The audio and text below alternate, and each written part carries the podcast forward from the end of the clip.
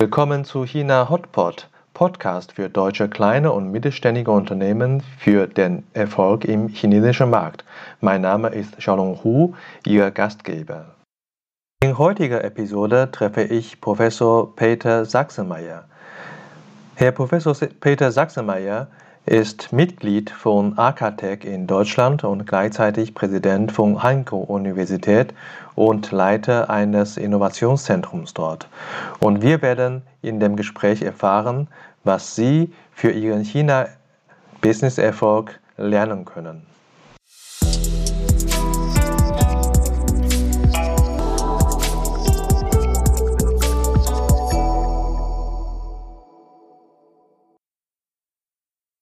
Am Podcast teilzunehmen. Ich freue mich, dass wir unsere Zusammenarbeit und unser Gespräch wieder einmal aufnehmen können.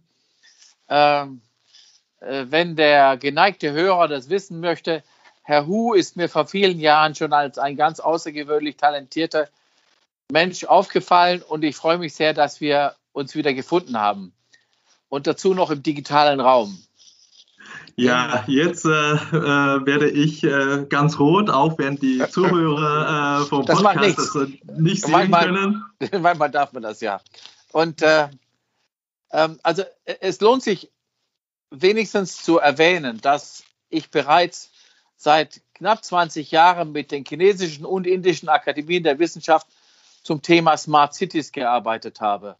Und was meine China-Erfahrung angeht, da war ich eben involviert in diesen Smart Cities Forschungsgeschichten und äh, vor über 20 Jahren auch einmal als Tourist in China. Aber heute möchte ich Ihnen ganz besonders berichten zu meiner Erfahrung als Rektor einer Universität in Wuhan und als ein Wirtschaftsbotschafter von chinesischen Städten. Und ja, äh, ja Dankeschön, äh, Herr Professor Sachsenmeier.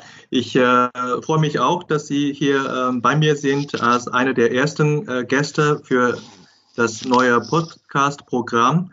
Und ähm, bei Ihren langen Stationen im Beruf und in Wissenschaft ähm, habe ich fast als Moderator und Gastgeber äh, nicht wirklich genug Zeit, um Sie vorzustellen. Deswegen bin ich auch ganz froh, dass Sie sich äh, selber vorgestellt haben. Und für mich ist wichtig, dass Sie zwischen China und Deutschland als äh, Mitglied von AKTEC, AKTEC ist ja quasi Wissenschaftsrat für deutsche Regierung, für die Technologiebereich, für äh, hm. Frau nein, nein, Bundeskanzlerin. Nein, ja, das stimmt. Also ähm, in der englischen Übersetzung wird es ein bisschen klarer. Da bezeichnet Akatec sich als die Nationale Akademie der Technikwissenschaften oder auf Englisch National Academy for Science and Engineering. Also als Nationalakademie für Deutschland zusammen mit der Leopoldina. Da ist eine Zweiteilung. Es gibt die Leopoldina und es gibt Akatec. Aber das ist ganz sicher ähm, für Chinesen auch ganz sicher die höchste Stufe der wissenschaftlichen Repräsentation. Und eine der Funktionen, die Akatec hat, ist Politikberatung. Aber Akatec hat auch die Funktion, als arbeitende Nationalakademie sich Themen zu widmen. Und das wird gleich nochmal wichtig. Das ist äh, sehr schön, dass Sie mich korrigiert haben. Also, danke dafür. Und äh, tatsächlich habe ich da eine sehr äh, chinesische Perspektive drauf, aber verbunden schon fast mit meiner ersten Frage. Woher kommt Ihre Beziehung oder Arbeitsbeziehung, Kooperation mit China? Seit wann hat das angefangen?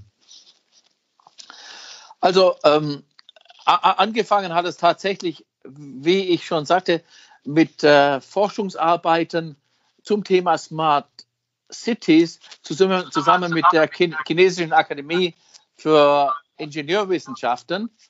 Und es gab eine zweite Schiene, Zusammenarbeit mit der Tongji Universität in Shanghai. Äh, ich erinnere mich, äh, wir haben uns getroffen im Jahr 2015 auf äh, Innovation Day, ein Event von uns damals organisiert von der damaligen Firma von mir.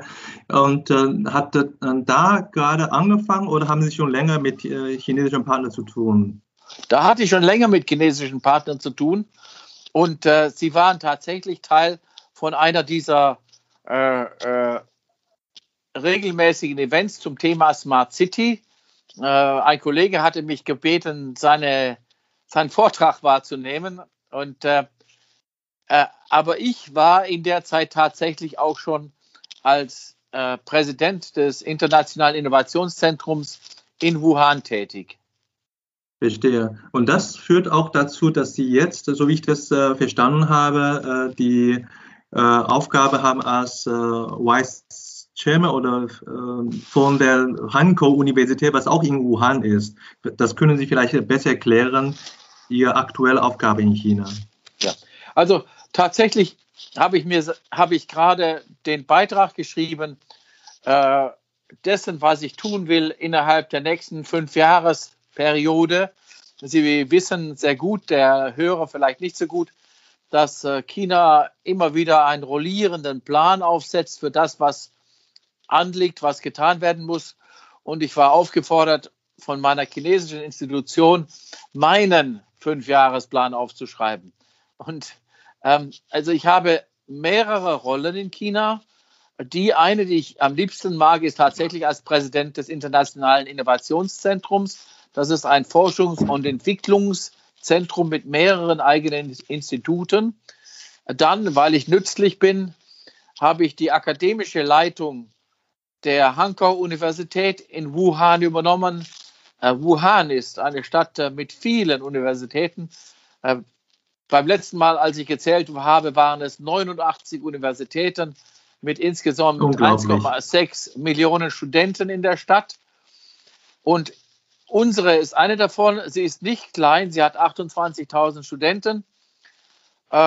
Und dann habe ich noch eine dritte Rolle, dass ich und vielleicht auch eine vierte, dass ich nämlich zunächst nach China hineinwirke, äh, nicht nur als äh, Wirtschaftsbotschafter der Stadt Wuhan, sondern auch als Botschafter verschiedener anderer Städte, äh, dass mein Rat gefragt ist ähm, und dass ich natürlich auch wie Herr Hu Teil dieser Brücke zwischen Deutschland und China, vielmehr sogar äh, in meinem Selbstverständnis zwischen Deutschland, äh, zwischen China und der internationalen Welt bin. Ja, ja. Wenn Sie mir erlauben, das auszuführen. Sehr gerne.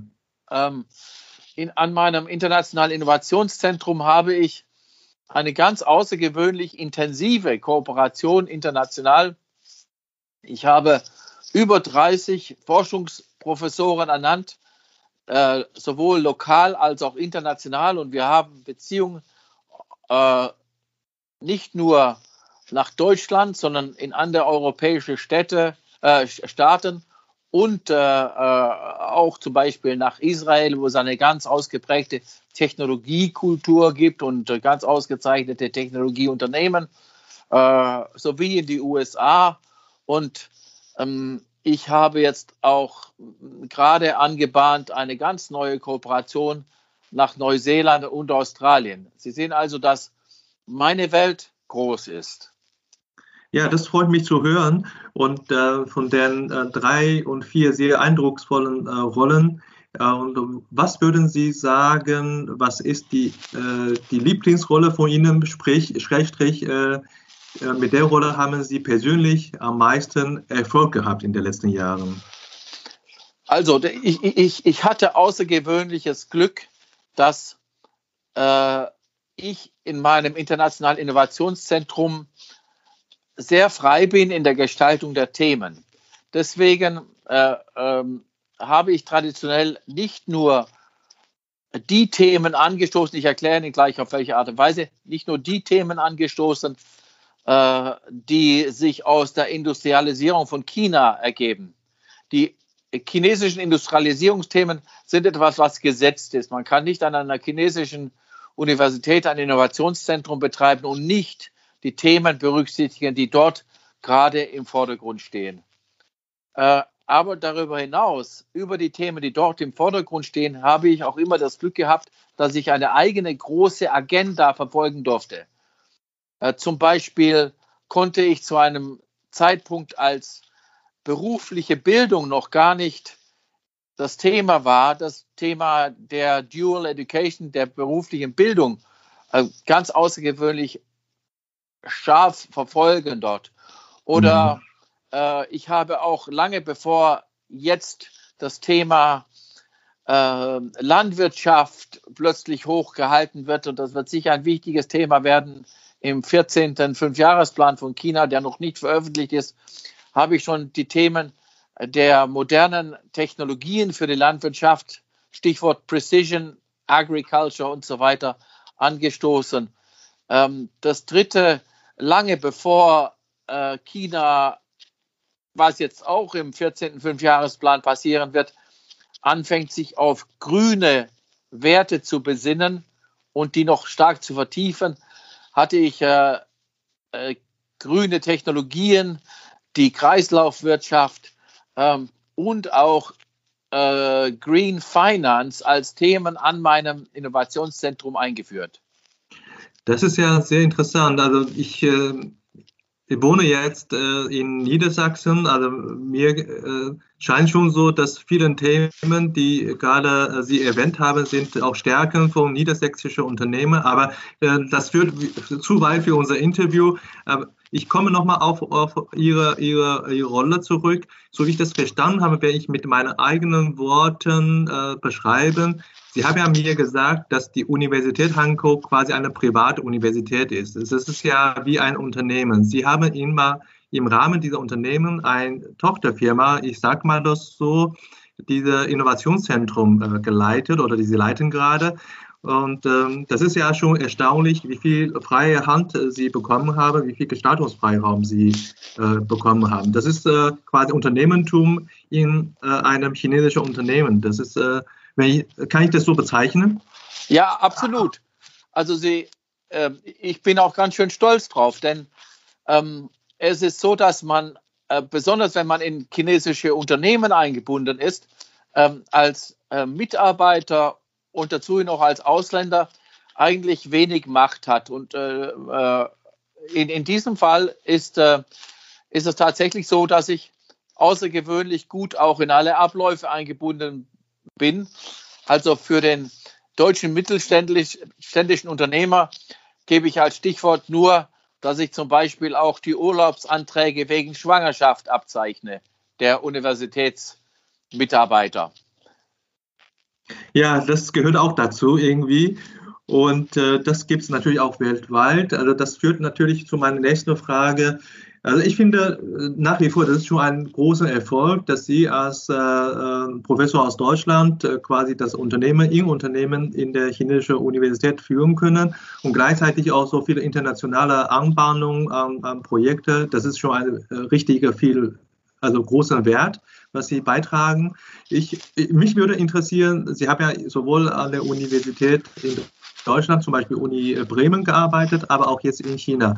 Äh, zum Teil kann man ja vergleichen, was äh, manche Universitäten in Deutschland sind auch privat geführt. Gibt es da äh, Nein, Unterschiede, das, die Sie, die Sie das, das merken? Ist absolut, ist absolut unvergleichbar, weil allein schon die Zahlen sprechen für sich. Wir haben etwa 2400 chinesische Universitäten, kann man sich gut merken nämlich zehnmal mehr als in Deutschland, wo es etwa 240 gibt.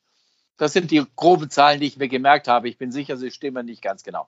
Aber zehnmal mehr Universitäten äh, und aber in China sind von den 2400 etwa 1000 Universitäten private Universitäten. Äh, und die Kommunistische Partei unterstützt die private Bildung. Das ist so entstanden, dass vor 20 Jahren es eine, im, im Rahmen der Öffnung der chinesischen Wirtschaft eine ungeheure Explosion der Ansprüche an Universitätsstudien äh, ähm, äh, äh, äh, äh, gab, dass äh, Plätze gefordert wurden von der Bevölkerung. Und da hat man dann versucht, die private Initiative zu entfesseln und hat zugelassen, dass in großem Umfang private Universitäten entstanden sind. Und wie gesagt, Verhältnis von 1400 zu 1000 privaten. Also 1400 staatliche und 1000 private. Das ist ein viel, viel größerer Anteil als in Deutschland. Und in Deutschland ist eine private Universität mit 28.000 Studenten total unvorstellbar. Ja, ja. Das heißt, äh, Sie mit Ihrer Universität äh, äh, als ein privates Unternehmen ist in der Universitätsszene in China als mittlere Größe zu bezeichnen.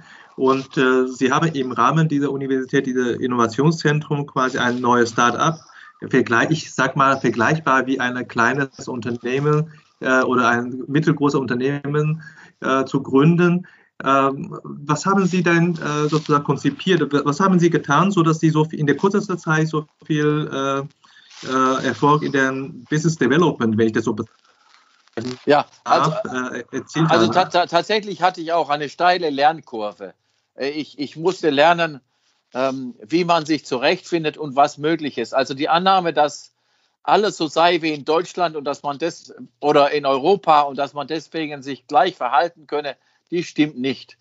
Äh, zum Beispiel äh, ist äh die Möglichkeit, äh, wie an deutschen Universitäten große Institute aufzubauen um ein Thema herum, die dann hauptsächlich äh, beflügelt werden aus der Arbeit der Doktoranden und Magisterstudenten in China beinahe unmöglich weil dort im postgraduierten Bereich ein viel höherer Betreuungsschlüssel vorgeschrieben ist. Also ein mhm. chinesischer Professor darf nur äh, ein oder zwei äh, Doktoranden pro Jahr haben und etwa fünf Magister. Äh, und mhm. deswegen ist das in Deutschland, ich äh, rekurriere jetzt auf die deutschen Zuhörer, äh, von Leibniz eingeführte äh, Professor geführte Labor in China eben nicht so zu haben, sondern wenn man dann ein größeres Labor hat, dann muss man Leute einstellen und kann sich nicht bedienen aus der Schar der Magister und Doktoranden. Ja, danke, danke schön, dass Sie äh, den äh, Wissenschaftler Leibniz nochmal erwähnt haben. Ich mache jetzt keine regionale Werbung, aber Leibniz ist schon eine schillernde Figur aus Hannover. Genau. Hat 40 Jahre in Hannover gelebt, da kann ich mich äh, nicht verkneifen, das nochmal zu erwähnen. Ja, ja. Also, also dem, dem, äh, nur anekdotisch, dem äh, deutschen, äh, europäischen und auch nordamerikanischen Modell der Innovation an Universitäten liegt eben dieses Leibnizsche äh, äh, ähm, Vorbild der Professoren, des professorengeführten Labors zugrunde. Ich habe jetzt äh, in, in Wuhan vor, als Teil meiner Aufgabe sehe ich an, die äh, Zusammenarbeit zwischen Universitäten zu beflügeln, habe ich vor und auch versprochen, ein größeres Labor zu kriegen. Äh, ein, sehr großes Labor, äh, größer als jedes naturwissenschaftliche Labor in Europa.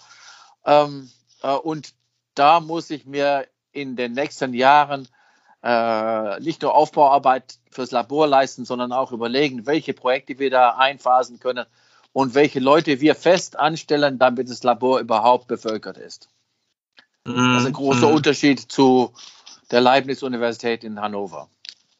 Ja, ich meine, Sie, Sie sind ja mehr oder weniger äh, der äh, alleinige äh, Manager oder Top-Manager aus Deutschland, äh, haben äh, in dem Team äh, überwiegend natürlich auch chinesische Mitarbeiter und chinesische Kollegen. Und was ist Ihr Ansatz, dass Sie diese, dieses Team einbinden oder binden, um diesen einzelnen Projekte, auch ob ein Labor ist oder ein Kooperationsprojekt, ist auch erfolgreich, das umzusetzen? Also in, in, in China hat man immer die Notwendigkeit, ganz viele Parteien einzubinden. Also das erste Verblüffende in China ist, dass zum Beispiel alle Meetings immer viele Zuhörer haben. Alle offiziellen Meetings.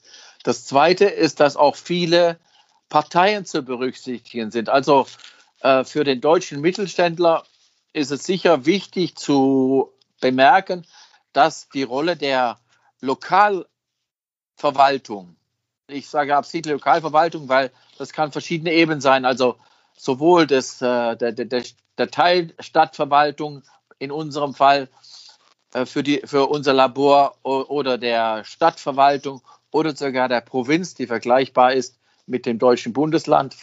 Die ist da oft sehr wichtig und man hat dann sehr schnell Vertreter von vielen Institutionen am Tisch, die alle eine Meinung haben, mitsprechen wollen und oft undurchsichtig äh, äh, Entscheidungen treffen. Und was mir sehr geholfen hat, ist, dass ich eben nie aufgegeben habe, dass ich immer mit meiner beträchtlichen Energie hinter den Sachen her war. Und äh, wenn man das ist, dann hat man auch Erfolg in China. Mhm. Wenn Sie aber das Unternehmen an sich betrachten, ähm, ich bezeichne Ihr Innovationszentrum als ein Unternehmen, ja. Hoffen Sie, äh, erlauben Sie mir das. Und äh, ich, vielleicht setze ich das äh, wie ein, ein, Unternehmen aus Deutschland, die in China ein, ein, ähm, eine Tochtergesellschaft gründet oder Unternehmen gründet. Was ist eigentlich das, äh, die, was sind eigentlich die wichtigsten Kompetenzen, ähm, die zu einem Erfolg in China führen sollen? Was, was denken Sie aus Ihrer Erfahrung in den letzten mehr als fünf Jahren äh, in, dieser, in dieser Rolle, was Sie beschrieben haben? Also, der, die, äh, die Chinesen erwarten, äh, nein, das, das ist vielleicht falsch zu sagen, die Chinesen, aber in China wird erwartet, dass man sehr umsetzungsorientiert und schnell arbeitet. Äh, zum Teil auch recht kurzfristig. Das heißt, äh, ähm, die chinesischen äh, Gegenüber sind es gewohnt, dass zum Beispiel, wenn am, ein Thema auftaucht am Freitag, dass man sich eben auch äh, Samstag und Sonntag nimmt, um dieses Thema zu bearbeiten und am Montag dann einen fertigen Vorschlag hat und nicht sagt, äh, ich fange dann am Montag an und arbeite in der Woche den Vorschlag aus. Das ist ein großer Unterschied. Die Reaktionszeiten sind enorm schnell, die Umsetzungszeiten sind enorm schnell und wenn man Glück hat, sind auch die Entscheidungszeiten sehr schnell. Ja, da, da sagen Sie was. Die Schnelligkeit, das, da höre ich so oft von, ähm, von unterschiedlichen äh, erfahrenen Manager in China. Das ist äh, die Kompetenzen, die man haben muss, in, in China erfolgreich zu sein. Nur äh, wenn ein, ein deutsches äh, Unternehmen oder klein mittelständiges Unternehmen KMU jetzt in China ein ein kleines äh, Tochtergesellschaft, also ein kleines Unternehmen gründet als, als Tochtergesellschaft. Und äh, diese Gesellschaft hat natürlich auch Abhängigkeit zu der Muttergesellschaft. Wie kann man dieser Tochtergesellschaft die Schnelligkeit äh, wirklich äh, als Kompetenz äh, geben oder wie kann diese Kompetenz wirklich auch äh, diese Tochtergesellschaft selber, selber bilden? Ähm, gleichzeitig man hat eine doch, sagen wir, wenn ich bezeichnen darf, langsame Mutter im Hintergrund, die, von dem man auch. Das, ist, das ist ein echtes Problem. Ich meine, ich, ich will das jetzt nicht ähm, äh, zu sehr heldenmäßig herausstreichen. Natürlich gibt es auch in China langsame Entscheidungsprozesse, zum Beispiel in der öffentlichen Verwaltung. Äh, trotzdem wird erwartet, wenn dann irgendeine Kommunikation kommt, dass man sehr, sehr schnell antwortet. Das heißt, die Taktung auch der Mutter gegenüber einem Tochterunternehmen muss schnell sein. Das muss man wissen. Also es gibt keine, ja, warten wir mal ab und in drei Wochen antworten wir Situation. Wenn man in drei Wochen antwortet, sind viele Sachen schon vorbei. Ja, das ähm, äh, ist ein, ein, ich denke mal, das können Sie sich bestimmt auch vorstellen oder bestätigen. Das ist ein Thema, wo viele ähm, äh, China-Manager in meinem Umfeld für ein deutsches Unternehmen, äh, die äh, wirklich tatsächlich auch häufig Diskussionsbedarf haben und auch äh, ich Potenzial sehen, um die Verbesserung einzuleiten zwischen Muttergesellschaft und Tochtergesellschaft. Aber zurück auf, auf lass, lass mich noch, ein, lass mich noch ja, sehr gerne. sagen. Es, es nützt, es nützt wirklich, wenn, wenn, wenn man dann die chinesischen Mitarbeiter konkret mit diesen Auf, Aufgaben beauftragt, denn die sind es gewohnt, schnell zu reagieren. Also, ähm, und, und wer als Deutscher nach China kommt, muss wissen, dass er sein Telefon anlassen muss, dass er sein WeChat anlassen muss und nicht abschalten kann um 17 Uhr, um es am nächsten Morgen um 9 Uhr wieder in Betrieb zu nehmen. Mhm. Äh, das ist ein das, großer Unterschied. Ja, das äh, ja, man hatte zum, äh, zum Teil in Deutschland, habe ich gelernt, auch äh, gerne zwei Handys, ne? ein privates äh, Handygerät und dann eine, eine Handy, äh, die äh, für beruflich ist. Das äh, kann man sich in China kaum sich vorstellen. Ja, also ich, ich gebe mal ein paar Beispiele. Ähm, sehr oft hat man sich ja assoziiert mit irgendjemandem, der einem, einem wohlgesonnen ist, ja. Also zum Beispiel der Chairman des Boards dieser Universität ist mir sehr wohlgesonnen. Äh, wenn er dann irgendjemanden kurzfristig trifft, Äh, und in China werden viele ähm, äh, Kontakte eben mit einem Essen besiegelt oder auch äh, Einführungen zu jemandem äh, mit einem Essen begonnen. Dann ruft er, sagen wir mal, um vier Uhr nachmittags an und sagt, ähm, heute Abend ist äh, ein Abendessen und ich denke, äh, Sie sollten dazukommen. Und dieses Abendessen ist, ist typisch um 6.30 Uhr. Und dann ist meine typische Fahrzeit in Wuhan zwei Stunden. Das heißt, ich muss sofort alles liegen und stehen lassen und dahin fahren. Und das mache ich, weil ich weiß, dass diese ähm, wohlwollende Mittlerperson wahrscheinlich diese Verabredung selber erst kurzfristig gekriegt hat und dass sie wichtig ist. Und da muss man sich einfach darauf einlassen und äh, akzeptieren, dass das so ist. Jetzt habe ich eine langsame Ahnung, was Sie äh, vorher gesagt haben, auch eine Lernkurve gehabt zu haben. ja, das ist äh, sicherlich äh, ganz anders, was Sie äh, in Deutschland kennen oder kannten. Ja, natürlich. Also in Deutschland ist es völlig unmöglich, dass der Chairman einen abends um elf anruft und sagt, wir müssen noch was besprechen, bevor du morgen früh um vier nach Deutschland fliegst. Und dann fährt man zwei Stunden und macht die Besprechung und fährt zwei Stunden zurück, nimmt die Koffer an die Hand und fährt zum Flughafen, ohne sich zu beschweren, weil das Teil von dieser Geschäftskultur ist. Mhm, mhm. Ja, ähm, wir haben gerade so einen schnellen und wilden Ritt über ihre, ihre Aufgabe äh, von der Gegenwart. Äh, mich würde auch nochmal interessieren in die, äh, in die Zukunft hinein. Sie, hat, Sie haben gesagt, Sie, Sie schreiben gerade oder Sie äh, arbeiten gerade an Ihrem Fünfjahresplan. Ja. Vielleicht äh, würden Sie ein oder andere Highlight uns äh, schon mal beraten, was äh, Sie besonders reizt in der nächsten Phase äh, mit der äh, Universität äh, oder mit der äh, Innovationszentrum vorhaben? Ja, also das, sehr Gute ist, dass ich das sehr Gute ist, dass ich ähm, mit, einer mit einem großen Klavier spielen kann. Also ich kann sowohl äh, über meine im Land geschätzten Vorträge zu Themen als auch über meine Beratungstätigkeit für Provinz und auch die nationale Regierung, als auch die Wissenschaftsberatung in, in, in Deutschland arbeiten. Und ich kann natürlich die ganze akademische Klaviatur der Zusammenarbeit, der internationalen Projekte und auch der wissenschaftlichen Vorhaben bedienen. Ich gebe Ihnen ein Beispiel. Ähm, Im Moment interessiert mich ähm, ganz besonders die praktische Anwendung von künstlicher Intelligenz. Und da bemühe ich mich dann überall kleine Flecken zu besiedeln, die interessant sind. Zum Beispiel habe ich jetzt eine, eine na, natürlich, das kann ich ganz offensiv sagen, natürlich beschränke ich mich auf den zivilen Teil von künstlicher Intelligenz. Ähm, zum Beispiel habe ich jetzt Projekte angestoßen, die künstliche Intelligenz äh, im Sicherheitsbereich bei Informatiksystemen betreffen. Ich habe jetzt, mhm. äh, ich habe jetzt, ähm, äh, das wird Sie sehr vielleicht amüsieren. Ich habe jetzt äh, äh, ein Projekt angestoßen, künstliche Intelligenz im Gaming-Umfeld und zwar bei der Entdeckung ja, von, Be von Betrug. Okay. Und da habe ich jetzt gerade jemanden eingestellt, die oder eine äh, äh, Doktorandin, die äh, Finanzchefin Chefin eines äh, Gaming-Unternehmens ist.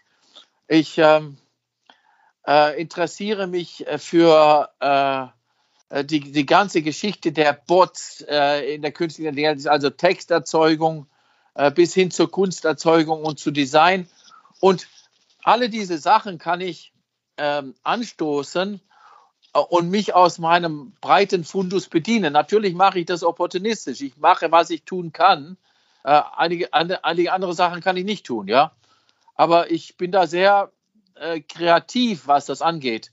Dann äh, ähm, äh versuche ich eben nicht nur auf diesem allgemeinen philosophischen Feld zu bleiben, sondern es gibt konkrete Plä Plä äh, äh, Pläne, dass wir eine Green Finance Firma gründen in Shanghai es gibt konkrete Pläne, dass ich eine äh, Technikanlage aus Deutschland nach China mitnehme, mit der man Klärschlamm also aus Kläranlagen, die in den großen Städten sind, Klärschlamm zu Aktivkohle äh, und äh, Brennstoffen umwandeln kann ähm, und damit auch die Menge des Klärschlamms, der anfällt, verringern kann und äh, gleichzeitig Phosphat für die Düngung gewinnen.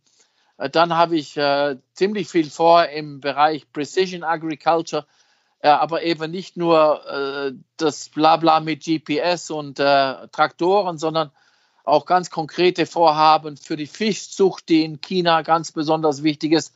Und nur noch eins hervorzuheben, bei äh, dem Thema 5G äh, ist es mir besonders wichtig, dass wir anfangen, über Anwendungen und Kundenerlebnisse und Geschäftsmodelle zu reden, nicht nur über technische Spezifikationen.